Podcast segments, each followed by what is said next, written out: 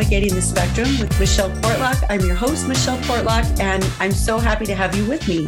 Today I have Kimberly Dowdell, and she was Actually, she married her high school sweetheart and is currently raising three teenagers and her son, Jack, whom she lovingly refers to as her homie with an extra chromie.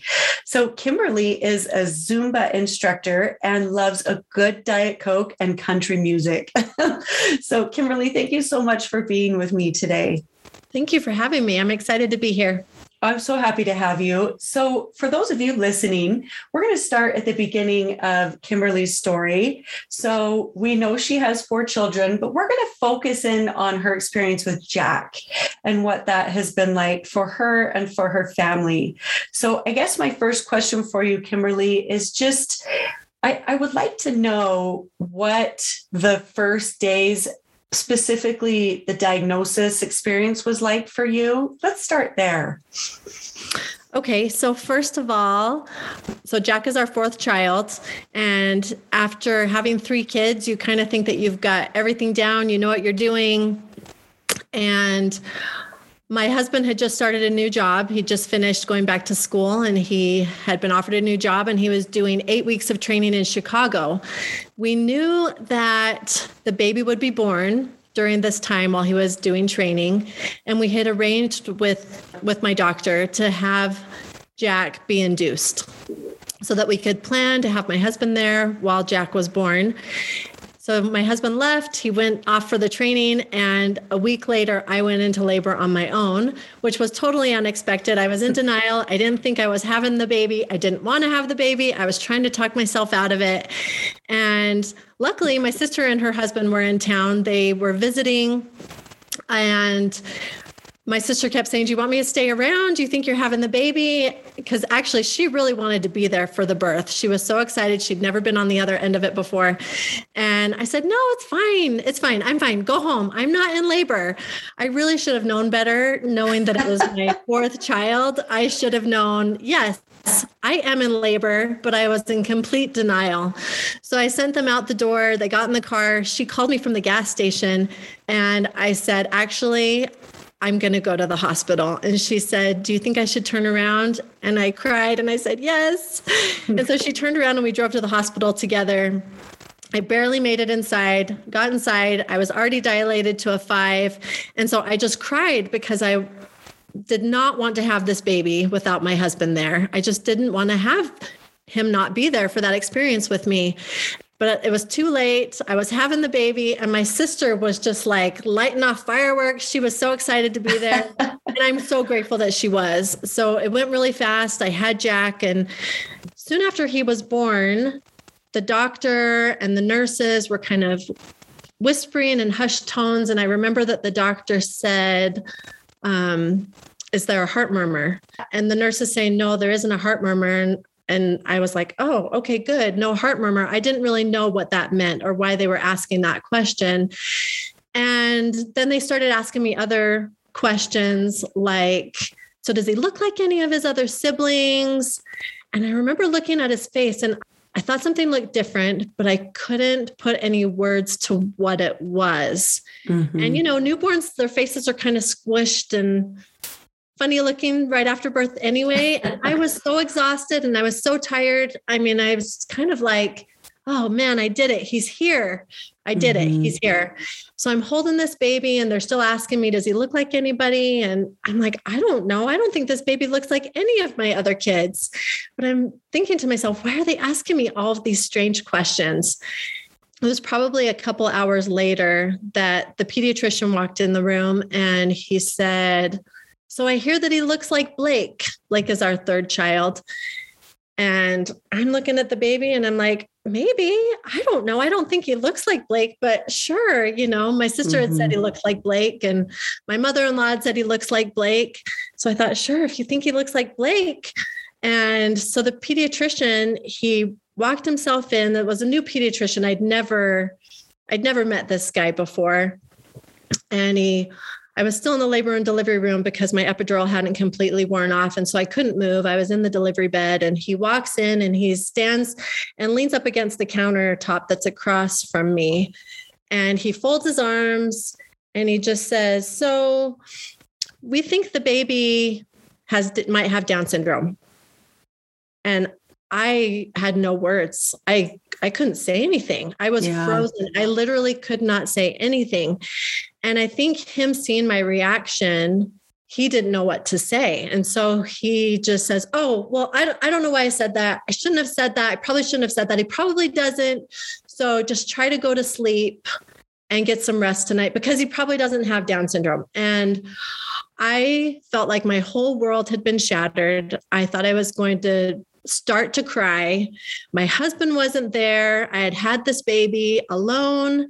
Luckily, my sister was there. And I looked up at my sister with tears in my eyes. And she said to me, It doesn't matter. Mm-hmm. And I believed her. And I really clung to her words because I needed those words in that moment. I was so terrified. And then the doctor left the room and I I could not speak. I was exhausted and I was in shock. And I was holding this new baby, looking at this baby, thinking, how can my baby have Down syndrome? Everything that I had hoped for and dreamed of for this baby all of a sudden was shattered. Mm-hmm. And I didn't know what to expect. I hadn't spent a lot of time around other children with special needs, specifically with Down syndrome. And my mind started to be flooded with all of the worst case scenarios that you could possibly think of of what that was going to mean for his life and for mine. And I called my husband on the phone, and it was probably, he was in Chicago, it was probably one o'clock in the morning. And I said, the doctor thinks the baby has Down syndrome. And he said, Well, is he there? Can I talk to him? And I said, No, he's already left. And he had all these questions that he had wanted me to ask the doctor. And I, my mind was blank. I could not think. I couldn't do anything. I was completely frozen.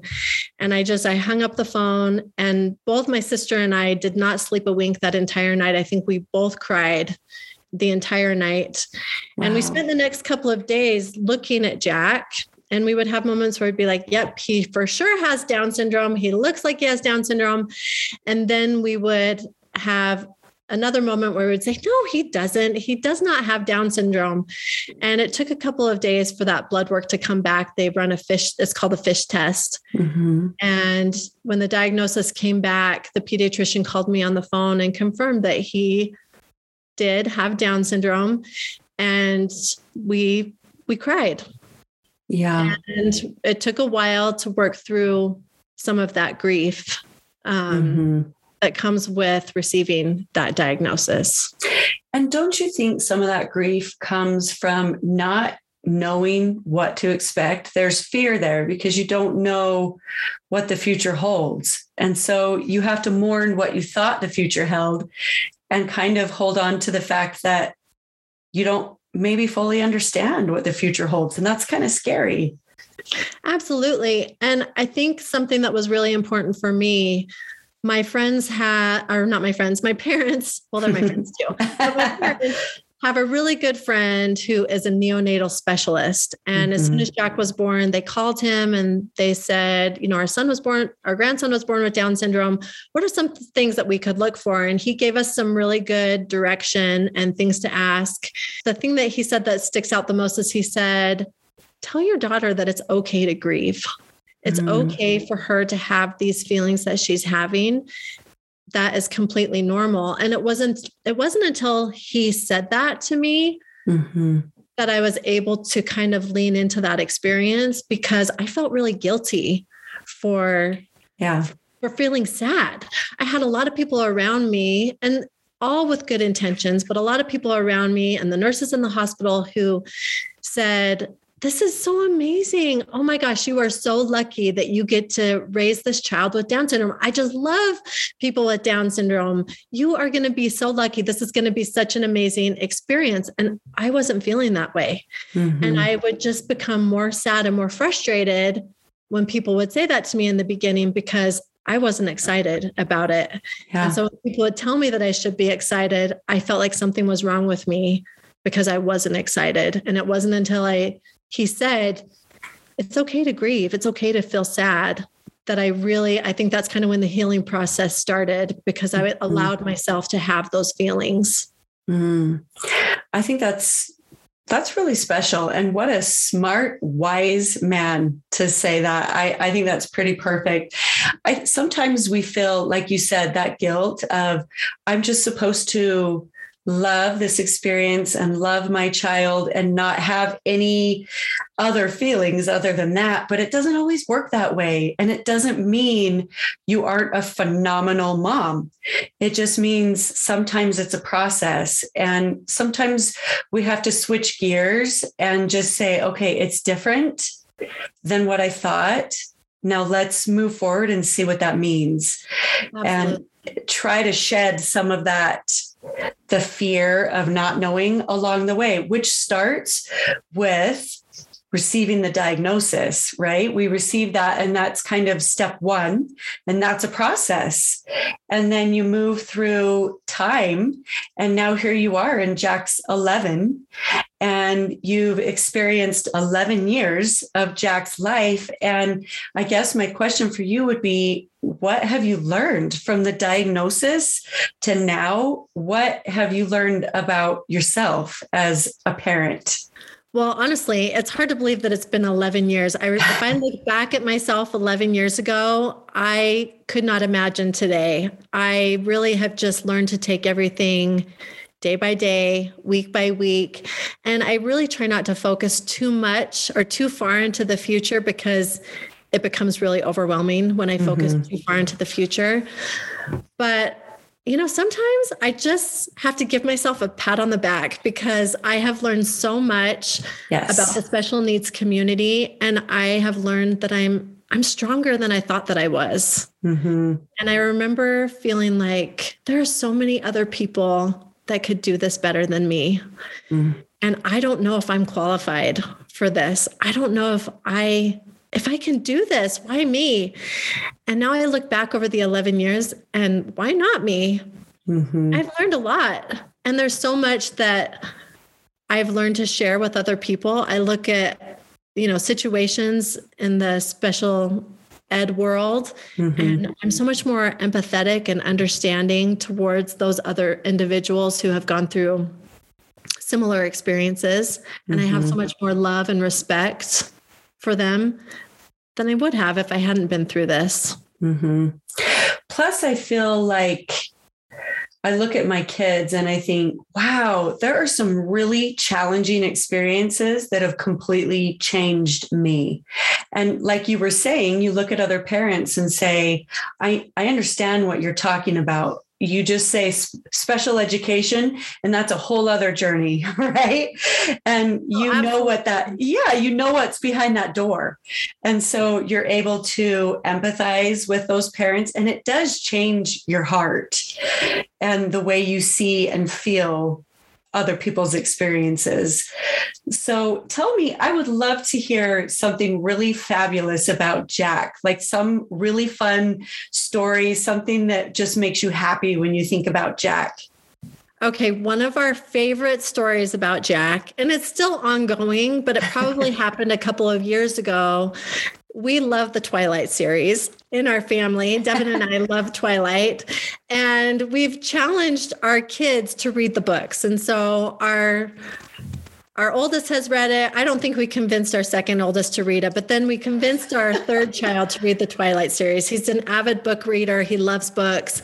And we said, if you read the Twilight books, we'll watch the movies together as a family. Mm-hmm. And so he did. He read the books. And so we started watching these movies together. And when we got to the second movie, I think is New Moon. Um, if any of you have ever read these Twilight books or are familiar with the movies, you know about Edward and Jacob and you know the vampires and the werewolves and we're watching the scene where jacob turns into a werewolf and jack is sitting with us and all of a sudden he jumps off off the couch and he is just like whoa, what? Like he could not believe that this human just turned into a werewolf right in front of his eyes. And he has a very vivid imagination.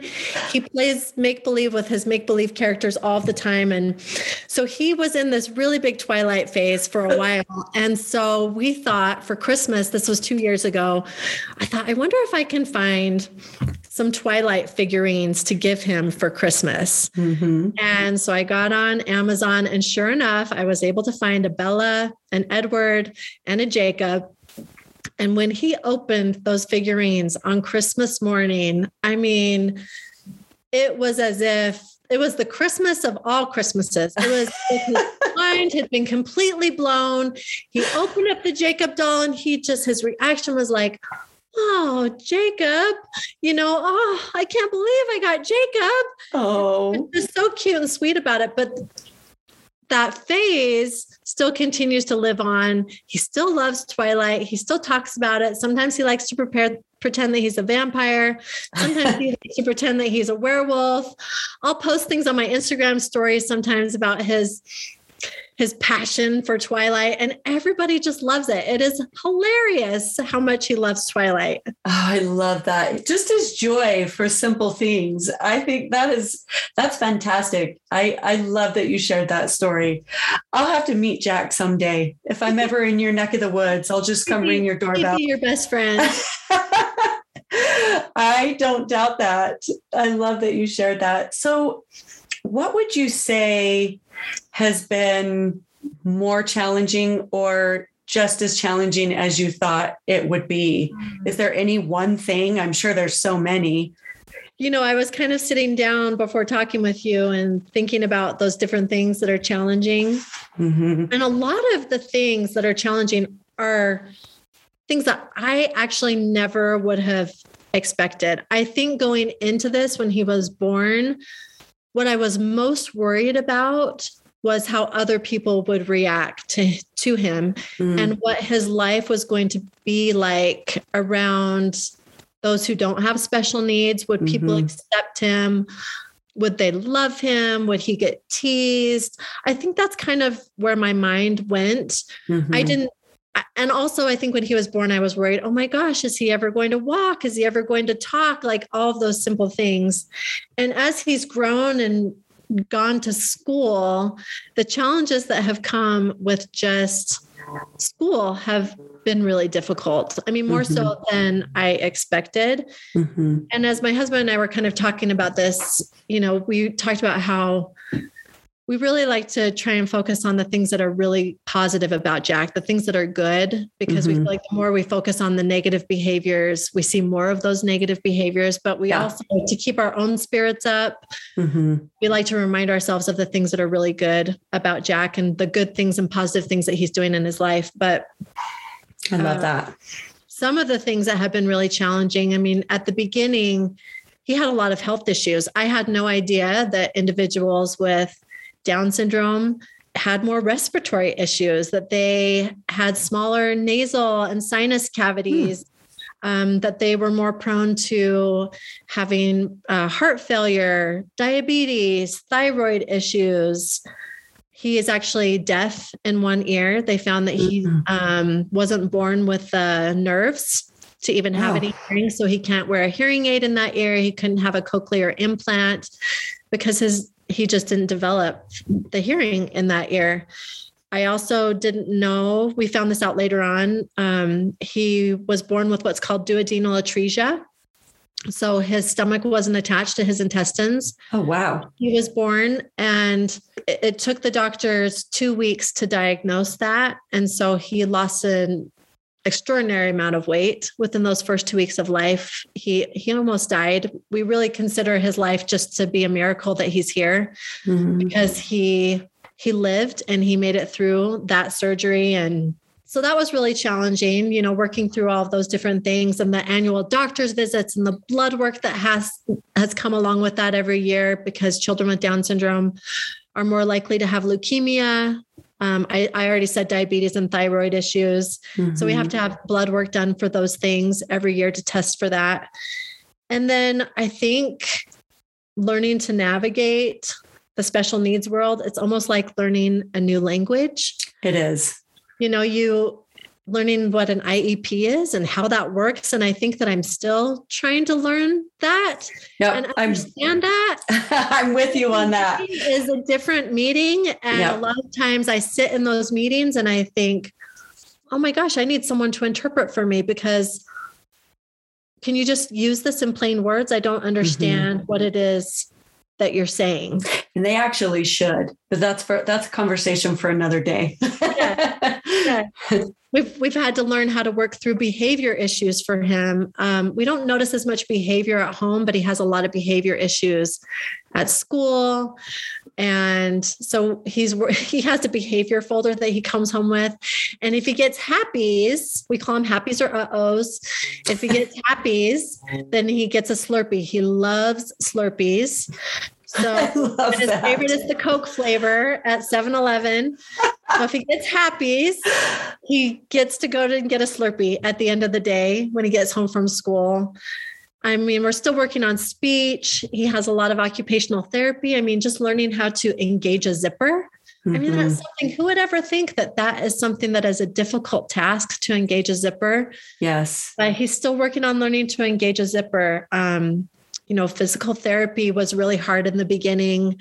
I thought he would never walk. He didn't walk until he was three years old. And then Devin had a dream of him chasing Jack. And I remember him telling me about that dream. He said, I dreamt that I was chasing Jack. He said, He's going to walk, he's going to run someday.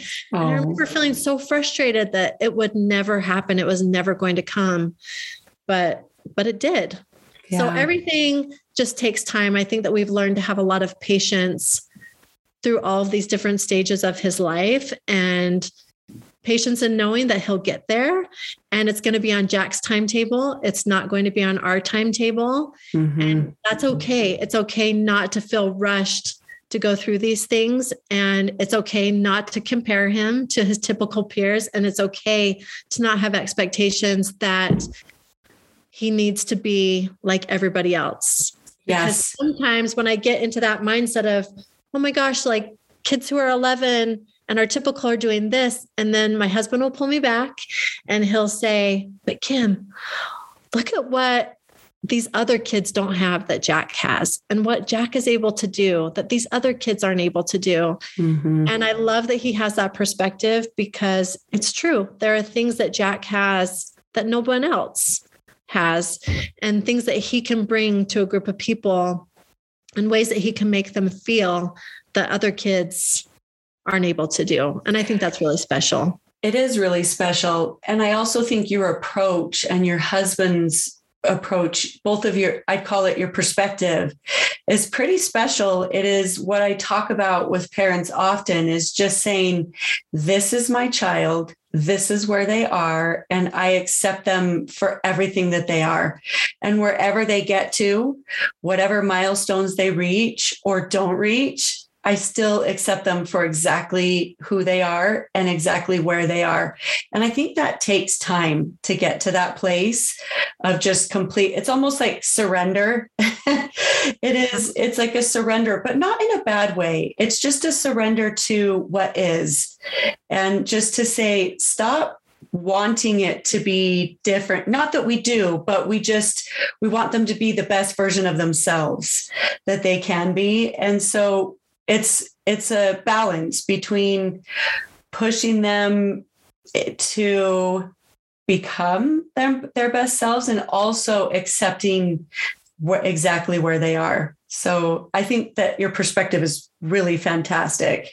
Yeah. And you know, the interesting thing is, too, is that you kind of think there will be a day that you are in complete acceptance of their yeah. diagnosis, that there will no longer be any grief or any sadness. and I want to say that it's okay to still have moments of grief and sadness because a lot of times people don't tell you that. They, mm-hmm. it, on the outside, it appears like everything is great and everything is okay. And that person knows exactly what they're doing. And I still have moments today, even though I've accepted the diagnosis and yes. we love Jack and we're so proud of where he's at, I still have moments where I will sit back and I'll be like, oh, this is hard. Yes. And I will think about, there will be moments where I'll think about, oh, if only, or what if he didn't have Down syndrome, you know? Mhm. And I think that that's normal. And I think It it's is. okay. And I think if I didn't allow myself to have those feelings, then that wouldn't be normal. Mhm. And I would just be in denial of what this life is that we're living. Yes. That it's imperfect, right? Yes. It's it's imperfect and that's okay. And it is. It's okay. Mhm, mhm. And it's, I was telling a friend the other day, I said, you know, I haven't necessarily embraced the hard or the difficult. I'm not like wrapping my arms around it and embracing it, but I am able to accept that it is there and that it exists and that that's what life that's what life can be. A lot of really tricky challenging moments intermingled with all of these beautiful experiences that we have along the way. I, I actually feel like you may have just answered one of the questions that i wanted to ask you which was what would you say to other parents that might help them on their journey? However because i love that you just said it's okay that you have mourning processes throughout basically. I just paraphrased that. but maybe there's something else on your mind that you would say to parents. You know, looking back when we first received the diagnosis, you know, we were going through a hard time and we were working through those feelings and those thoughts and those emotions. And I think a lot of people not knowing how to respond and just wanting to comfort you and make you feel better about the situation. They say things off the cuff thinking that it's going to help and that it's Mhm. going to make you feel good. And sometimes it actually just ends up cutting really deep. And some of those things. So, if anyone is listening that maybe knows someone who receives a diagnosis like this, I would suggest not to say, I'm sorry.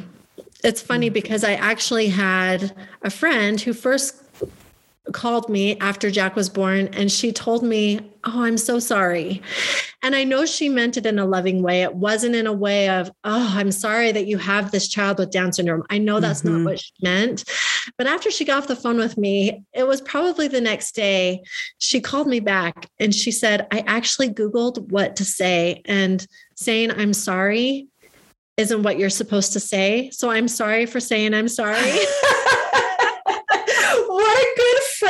what a good friend. We can Google everything, answers to life. and I and I understand people they just don't know what to say when you know someone receives a diagnosis like this. And the other thing that I have had people say to me a lot, which I feel like kind of puts a lot of pressure on me, and they mean it in the best way, is you know, these children are only born to the best people.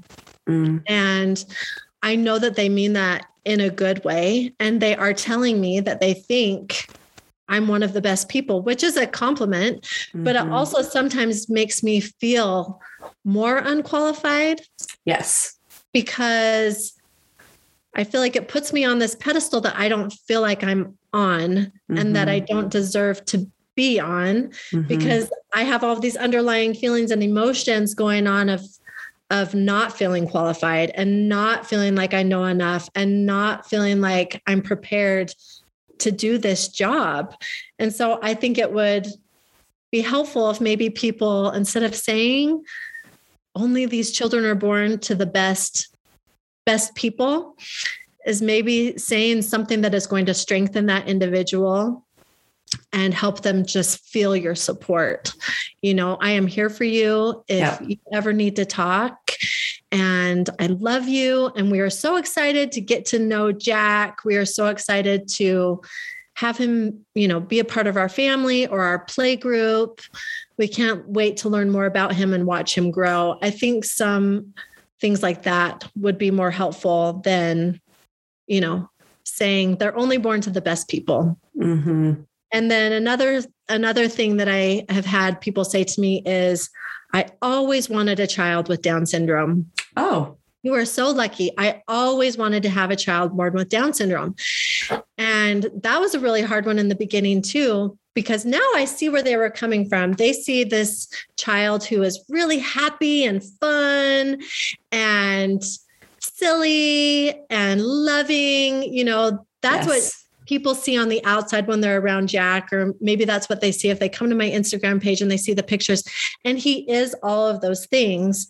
Um, he's thoughtful and he's sweet, but people don't understand the challenges that come with raising a child with Down syndrome. And they just they just see that happy person. And for me at the time when he was first born, I I thought, oh, something is wrong with me because I didn't I didn't want this.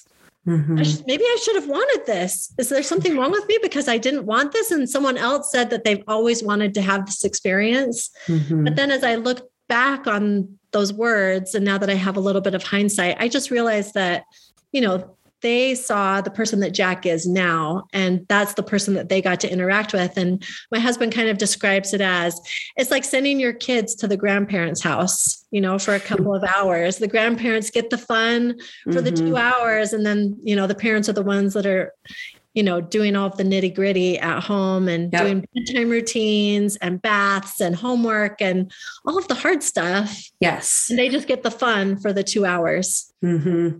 I so connect with that analogy. that actually makes great sense to me. I I'll remember that now. Sending him to the grandparents' house. Metaphorically. Although my children, I mean, they my two children that are autistic, they they don't necessarily give off the same joy and instant happiness vibes. That right. Jack does. Their experience is different, but they still have some of these traits and qualities. My my oldest, she's 19, and she tested uh, with a genius IQ, which people say that's incredible, that's amazing, and I think yes, it is, and it also comes with a lot of challenges, mm-hmm. and and you don't see that you just see that they're crushing their classes in school or that they, my daughter can read as fast as anyone I've ever seen. And she absorbs exactly what she read. It's, I would say, close to photogenic, but, or photographic, sorry, close to photographic um, mind but not not truly photographic. So it's beautiful in one sense and then it's so tricky in in another sense. But sometimes from the outside you only see the uniqueness of it and the things that she's able to accomplish because of that. But there are a lot of things she struggles with because of that too. So i hear what you're saying. That's so interesting. The same neonatal spe- uh, specialist that I told you about earlier, it ended up we ended up finding out that he also had a son with Down syndrome, who at the time was wow. 27. Mm-hmm. I know it's very, very small coincidence, right? meant to be to have this conversation with him, mm-hmm. but I mm-hmm. remember him talking about his 27 year old son.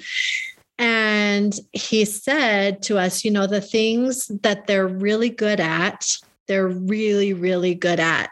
Mm-hmm. And the things that they're bad at, they're mm-hmm. really, really bad at. and it's so interesting because there are things that Jack can remember like nothing else. He can remember names. He's really good when he goes into a classroom at the school. He loves to learn names. And he, once he learns the name and sees it written, he will remember it and he will remember that person's name when he sees it. Um, but then there's other things, whereas if he catches on to crude behavior, mm-hmm. oh my gosh, we are in so much trouble.